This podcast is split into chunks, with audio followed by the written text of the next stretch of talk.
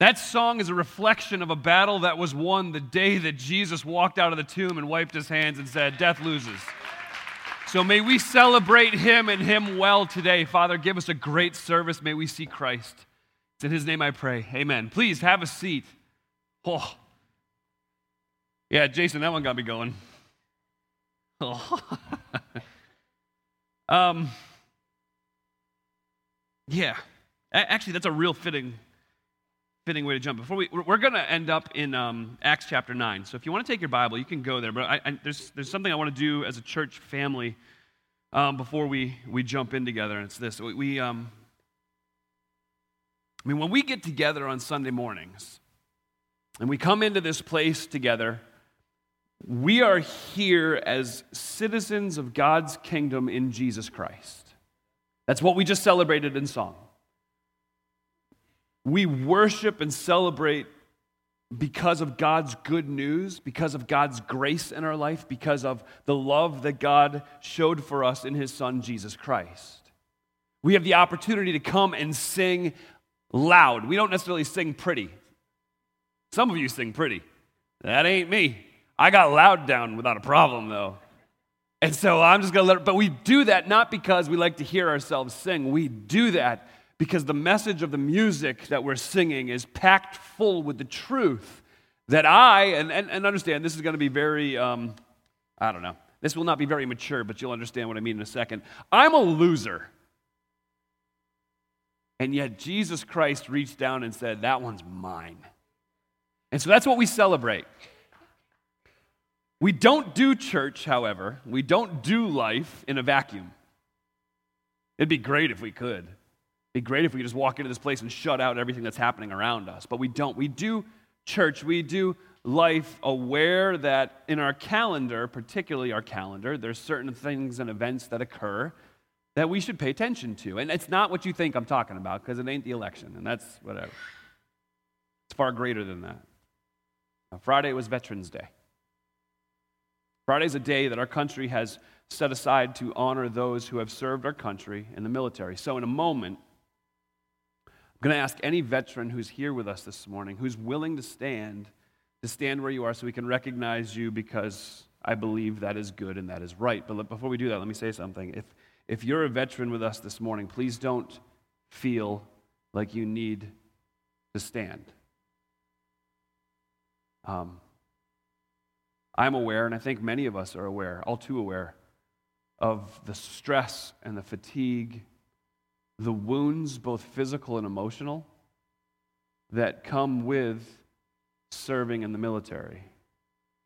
So while we as a church family want to honor you, perhaps for some of you, the most honoring thing we can do is say, You don't need to stand up.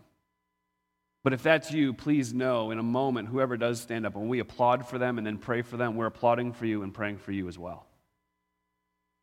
So if you'd be willing to stand and you've served our country in the military, I would love for you to do so so that we can honor you as our family, as our veterans. Please stand.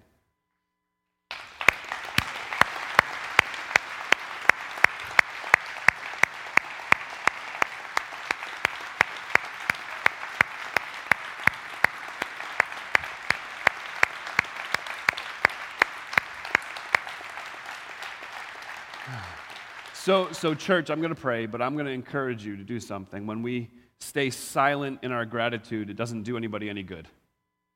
And so, you've got your eyes locked in on them. Make sure you say thank you. Would you join me in praying? Father God, I thank you for these folks who have stood before us and who have served this country that's our home. I'm thankful for their willingness to be used to represent our country, and to do so with great courage. Lord, we know that um, military service comes at a cost. So many men and women have, and, and actually they even continue to to this day, uh, have given their lives in service. So many who are here have, have lost brothers and sisters in arms. So I ask for grace and peace in their lives. I do pray for those who are wrestling with the very real stress of post service life, that they would have their minds filled full with the reminder of not only our appreciation of them, but the love of their good Savior, Jesus Christ. Lord, may, may we be a grateful people. May we be intentional people who express our gratitude to these among our family today. We thank you for your great love for us that was demonstrated in the giving of your Son, Jesus Christ, in whose name I pray. Amen. Thank you. Thank you. So, hmm. one night, I'm starting all dramatic. You ready? one night, a man had a dream. He dreamed he was walking along the beach with the Lord. Across the sky flashed scenes from his life. For each scene, he noticed two sets of footprints in the sand, one belonging to him and the other to the Lord. And when he looked at the last scene of his life, he turned back at the footprints in the sand.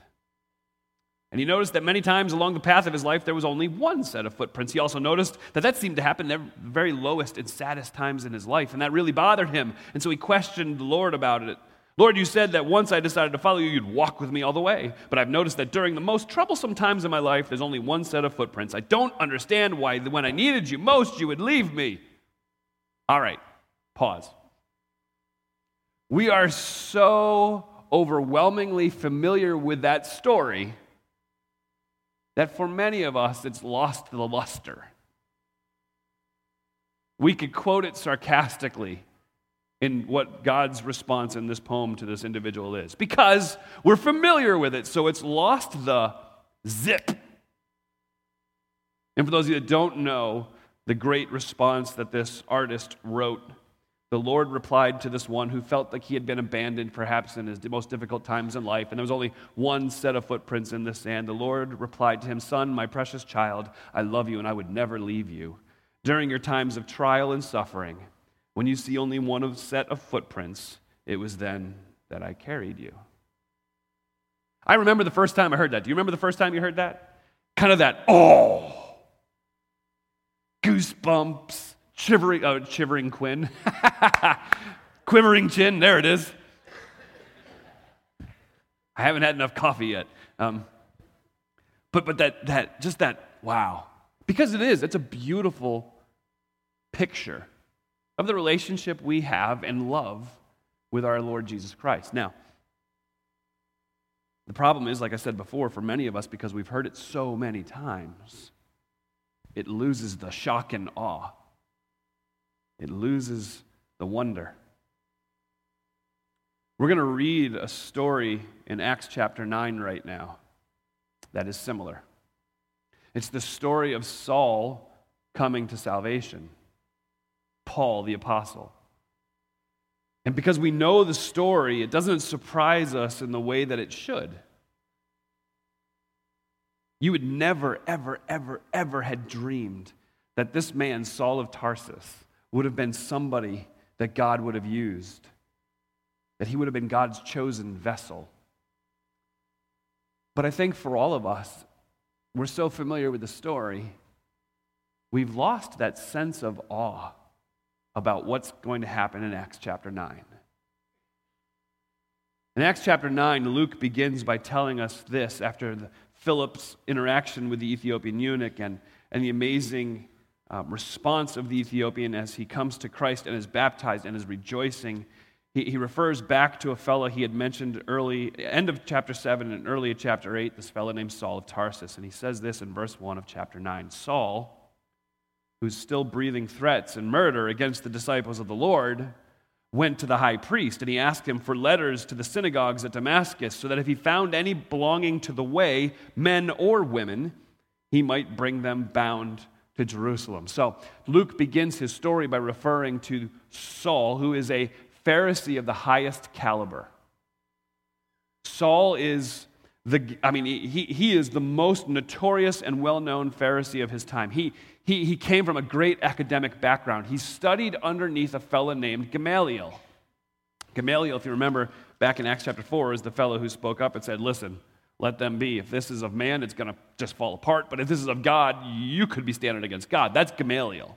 That's the man that Saul studied underneath. Gamaliel was like the MVP of the Pharisees. So, and I, I racked my brain, and I, I know some of you are going to boo, but I'll get over it. This would be like a college age quarterback studying under Tom Brady. Okay, there it is. Okay, I knew it was coming. I knew which way to lean, too. Did you see that? I came over here for you guys. But, but think about that. So, where did you? Oh, I studied under Tom Brady. He mentored me. He, that means something in today's NFL. That means something in today's culture. So, who did you study your financial advisory under? Who, who was your financial mentor? Warren Buffett. Okay. That means something in that realm. Well, in the realm of the Pharisees to have studied under Gamaliel, that means something. That's who this Saul is. And it says that he's continuing to breathe out threats and murders. The idea of breathing out threats and murders is this everything he does is about taking down Christians. He, he, he not only threatened them, he went and, and got them. Acts 26, as he's giving his testimony to the King Festus, he, or, or King Agrippa, sorry, he, he said he would arrest believers. He would try to get them to blaspheme. He would then lock them up, and he wouldn't just walk away and be like, got another one, he would stay around so that he could cast his vote for the death penalty. So he went and got letters from the high priest, which those letters gave him permission to travel to Damascus, which is almost a 150 miles away, to travel to Damascus to find all of these Christians who had scattered from Jerusalem and to arrest them and bring them back. And, and don't overlook men and women. He's arresting men and women. That's significant. For the Pharisees to identify any woman as being someone who is threatening to them was a whole new game. But because of the, the, the work of the Holy Spirit in the lives of these people, both men and women were being used by God to spread the good news of Jesus Christ. And he was angry.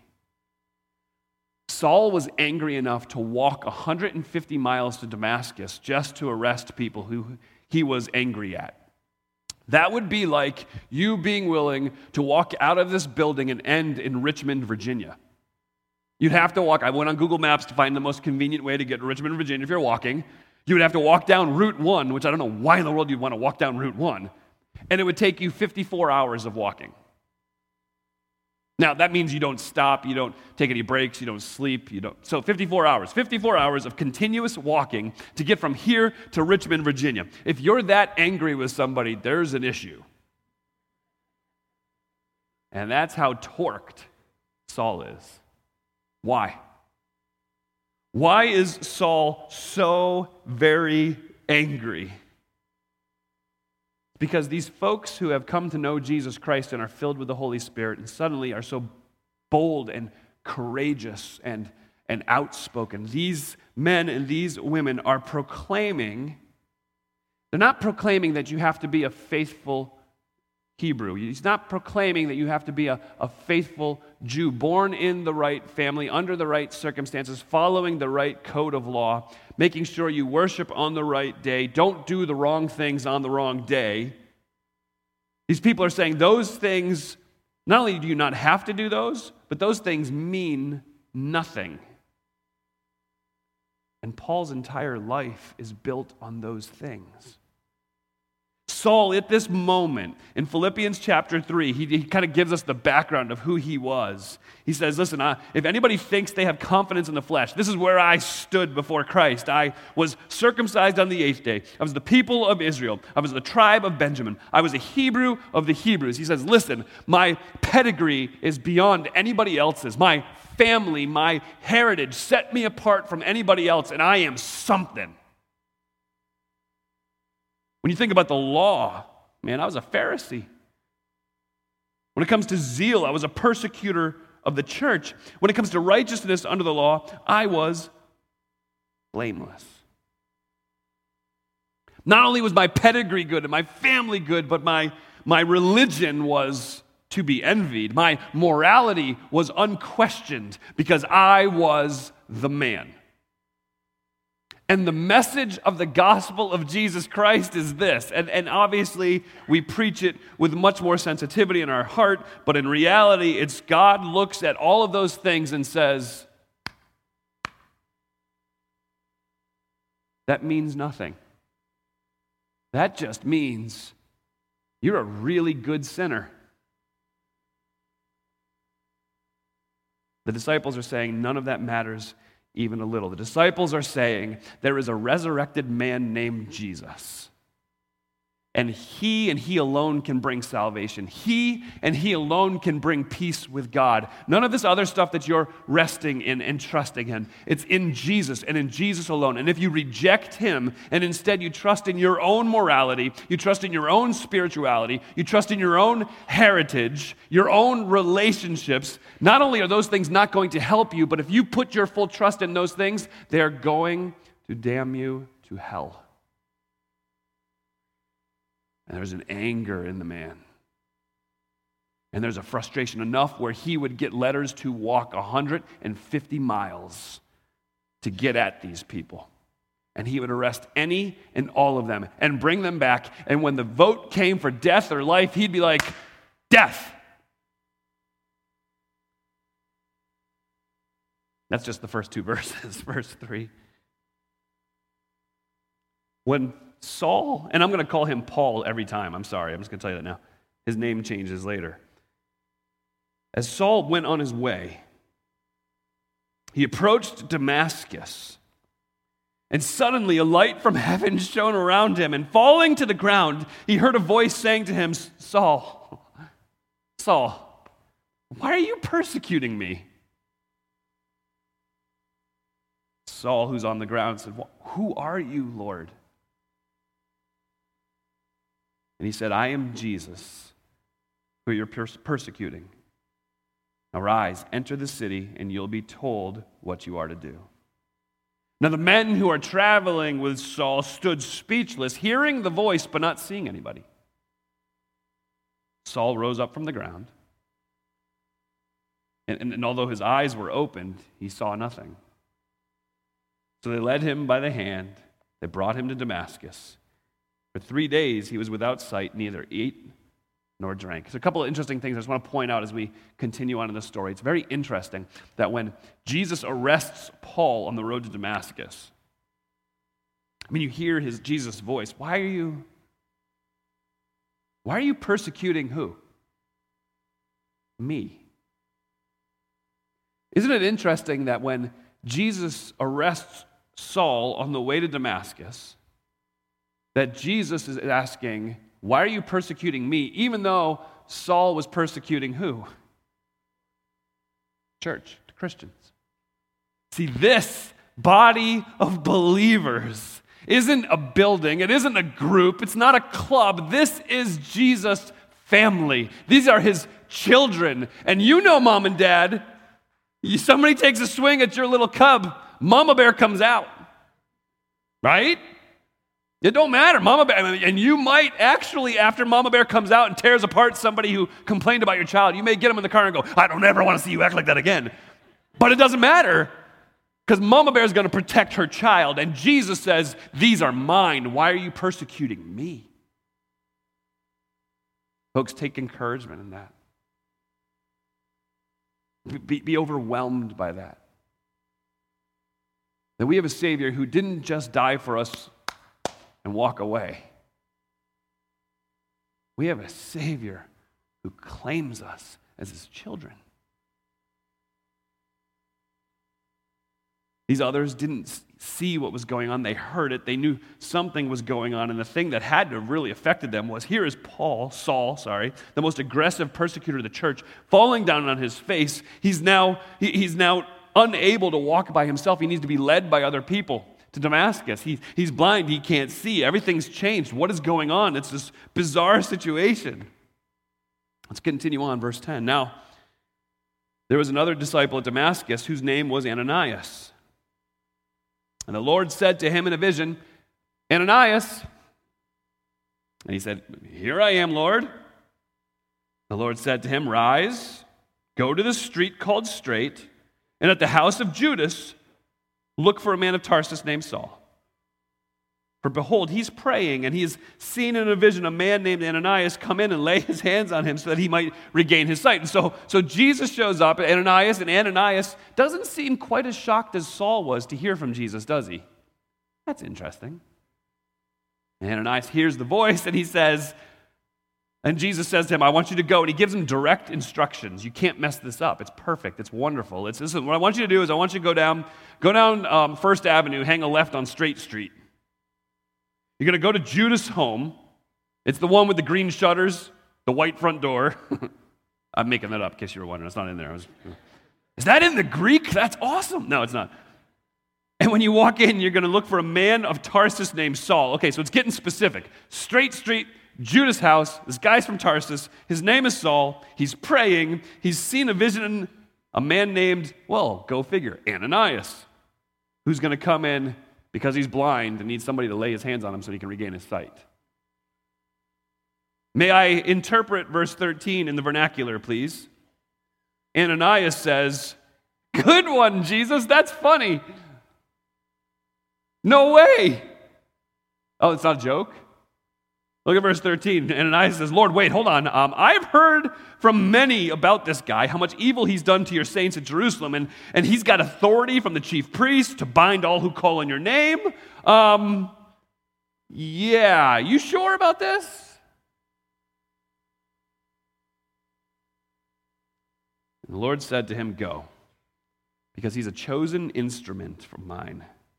He's going to carry my name before the Gentiles and kings and the children of Israel, and I'll show him how much he must suffer for the sake of my name. See, what Jesus says to Ananias now is listen, his, it's not Saul, it's not the persecutor, he's not the enemy. This isn't the one who's done great harm to the early church, it's not the guy who voted for the death penalty for everybody who was being arrested. This is God's chosen instrument. God's chosen instrument to spread the gospel message far and wide.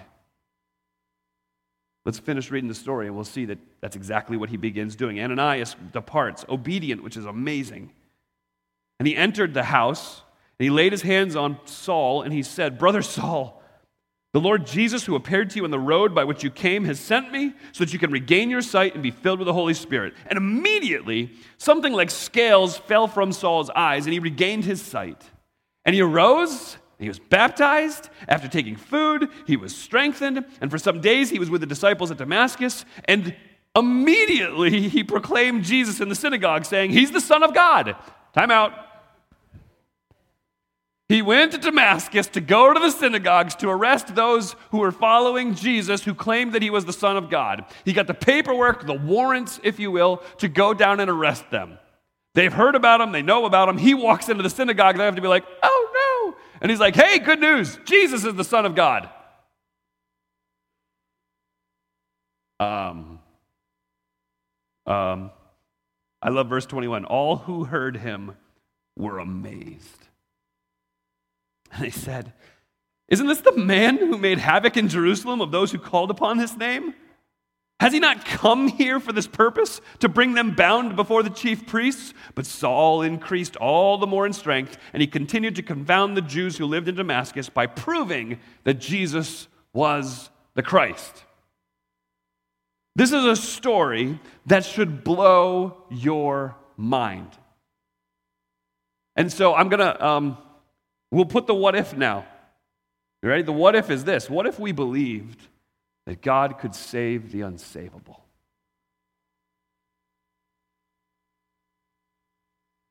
What if you believe that God could save the unsavable? Think about Ananias. He's like, wait, wait, hold on. You know who he is. You know what he's done. You know how dangerous this fella is.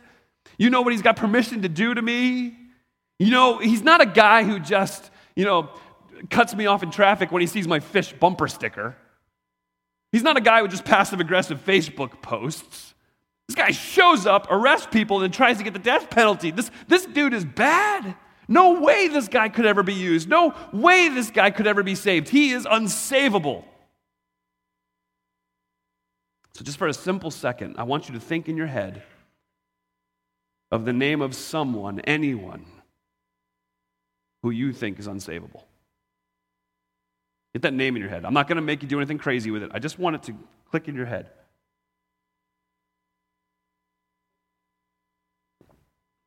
Okay, now, wrestle for just a moment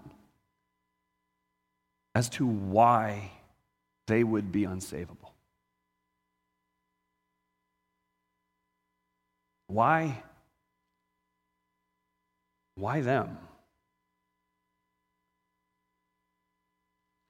1 Corinthians 6, and, and you can look there later if you want, turn there now if you want, but 1 Corinthians 6 lays out.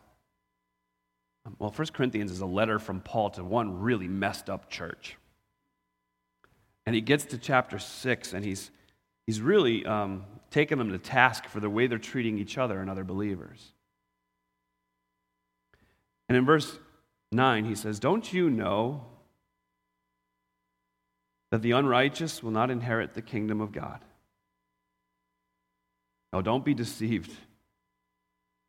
Neither the sexually immoral, nor idolaters, nor adulterers, nor men who practice homosexuality, nor thieves, nor the greedy, nor drunkards, nor revilers, nor swindlers will inherit the kingdom of God. And you know the way the New Testament epistles were written, they were written to be read out loud. For as messed up a church as it is, there was certainly that one fella standing in the corner as this letter is being written, and he's like, Yeah, yeah, you tell him, preach it. Yeah, that Paul, he's got this together. Listen, he's just tearing them apart. He's ripping them. Yeah, you don't get to get into the kingdom of God. You have no place in the kingdom of God because you are like that and you are like that. And, and I, you got to imagine that the poor fellow who's reading the epistle out loud to the church is like, oh, shh, shh, don't, don't. That's why sometimes I get worried. I love when you guys talk back to me, but sometimes I get worried you talk back at the wrong moment. I'm like, oh, this is going to sting a little.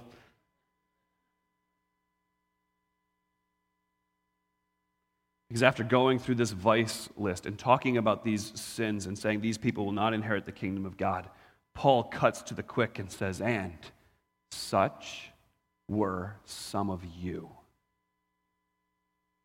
See, but now you're washed and sanctified and justified in the name of the Lord Jesus Christ and by the Spirit of God. See, see, the only thing that makes you different than any of them is what was done for you, not what you did.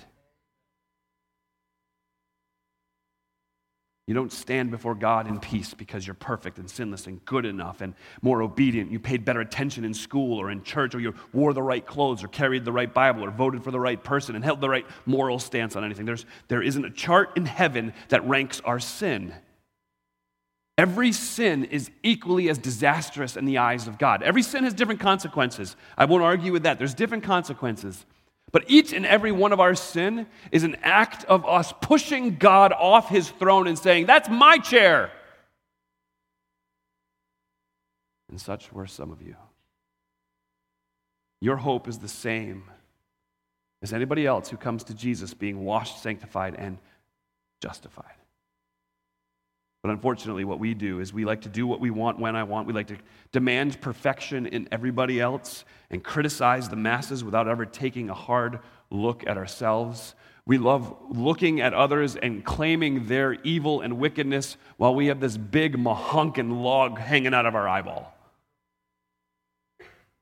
Fall down.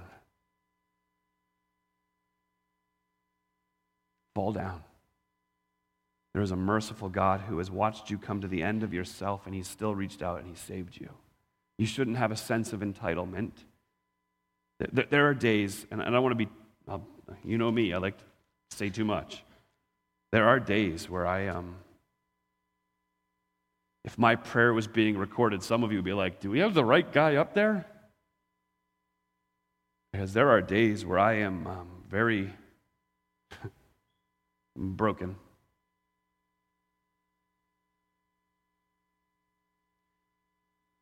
I can't believe that God would save me.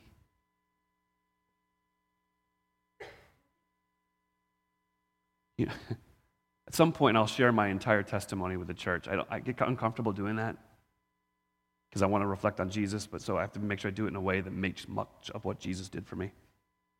Here's making much of what Jesus did for me. My wife and I and the kids um, stopped at Mary's Little Lamb, which is crazy, the town I grew up in. The author of Mary Had a Little Lamb was there. So we had this commemorative lamb. It was about this big. It's tiny. But it's the one thing you did in town. It's not the hangout, but it was the one thing that was worth seeing. So we had stopped there when we had kids, and this lady pulled up her car, jumped out of her car, jumped the fence, and was kind of running to us with a handful of pamphlets. She was with the Historical Society of my town. And I recognized her right away. It was a small town, that's where I grew up. And when she ran up to us, I'm like, Mrs. Nelson. And she's like, I'm sorry. I'm like, oh, oh, I know your son, Leo, buddy. She's like, oh, okay, okay. And what's your name? like, Frank Taylor. And she,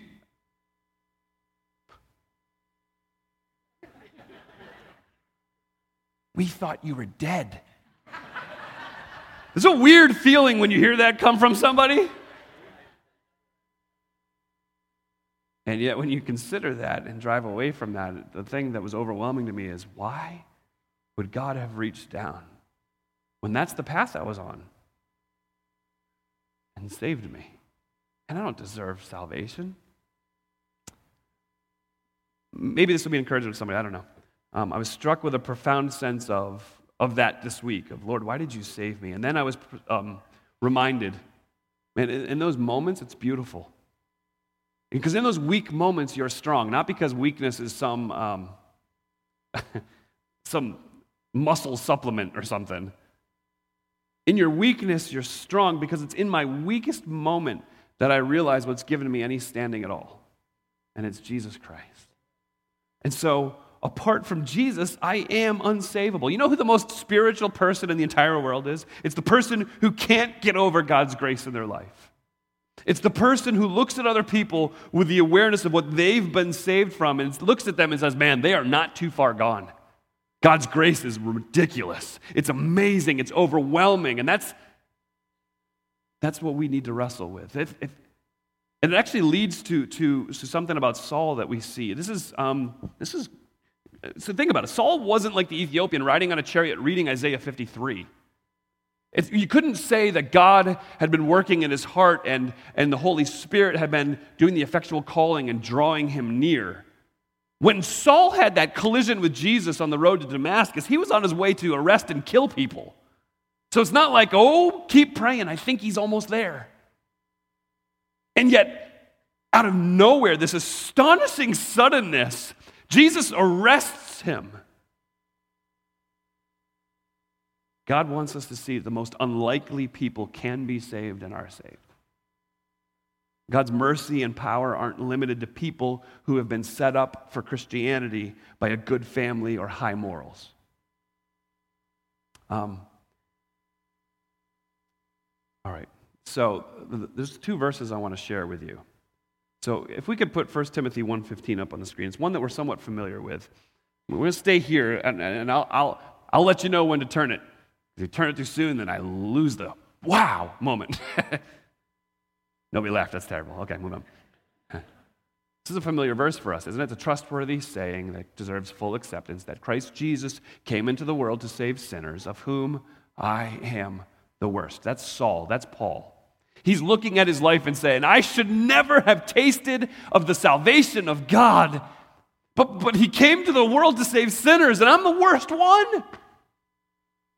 I'm the worst one. And that's there's a refreshment there, but there's something much greater than that because what he says is you need to understand why I was shown mercy. And before we go to the end of the verse, we can look at it like, I know why you were shown mercy because God is merciful. Absolutely. I know why you were shown mercy because you were humble and fell on your face and said, I cannot save myself and I need a Savior. Absolutely. But the Apostle Paul, in particular, was saved for a specific reason. What was that reason? So I was the worst of sinners, and Jesus Christ saved me. And he did it for this reason. All right, let's flip the screen here.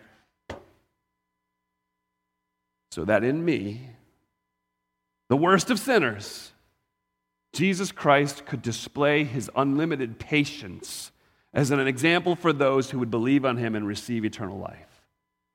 What Paul says as a reflection of his life is the only, Jesus saved me. And you know why he did it?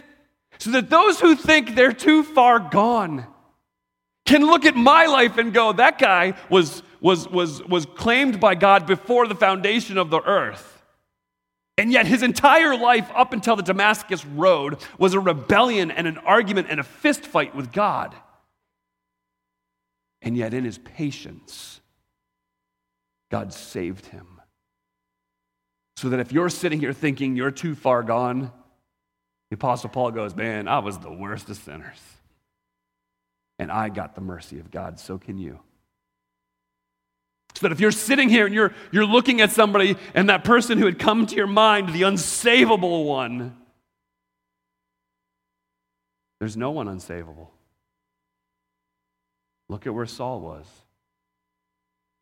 So he says that his conversion, his face to face moment with Jesus, was a demonstration of the perfect patience of Jesus Christ, not wanting anyone to perish, but that all would receive eternal life. So don't lose heart. Don't think that he couldn't really save you and you're too far gone. Don't, don't think you've gone too far away. Don't think the one that you love the most and continue to pray for can't be converted because it can happen in slow, methodical, very slow, very methodical steps. Or it could be like the Apostle Paul, who there was no evidence of him ever coming to Jesus Christ, and then it happened. We celebrate the fact that there is none unsavable, and that means you. So, this morning, in a moment, I'm going to pray. And we're, we're going to do a response song and we'll sing together. But I'm going to encourage you. These, these here on the floor, these uh, kneeling altars, aren't here for decoration. They're here if you want to come pray in the front. Or some of our elders and pastors will be available in the back. Some of our counselors will be available in the back and at the kiosk. And if you just want to go with someone and talk, and let me encourage you go. Go. If you want to pray for somebody, a loved one who you think, oh, man, I don't know, there were the unsavable ones that came to mind, then go. Ask someone to pray with you this morning. We celebrate the fact that in Jesus Christ, as long as you have breath in your lungs, you're savable. Let's pray together. Father God, I thank you for the truth that Jesus does love us. I thank you that in Christ, we can have eternal life. I thank you that in Jesus Christ we can have more than that. We can have peace with you. God, I pray that you would be the one that's here this morning who, who may have thought they were too far gone. May today be the day that they recognize that, that you have called them and you love them and you have sent your son, Jesus Christ, to die for them. I pray for those who we have serious questions about, whether it be our family, our loved ones, our neighbors, our coworkers, just, just prominent people whose name is familiar to us. God, I pray that the Holy Spirit would continue to work in their heart. I pray that you would convict them of their sin and that they would come to know and love Jesus Christ. God, I pray you would help our unbelief. I pray you would remind us often that Jesus Christ came to save sinners and that he's not done yet. So, Lord, I ask you would do a work in each of our hearts. Encourage us with the fact that you've shown us grace. May it not get too familiar. Amen.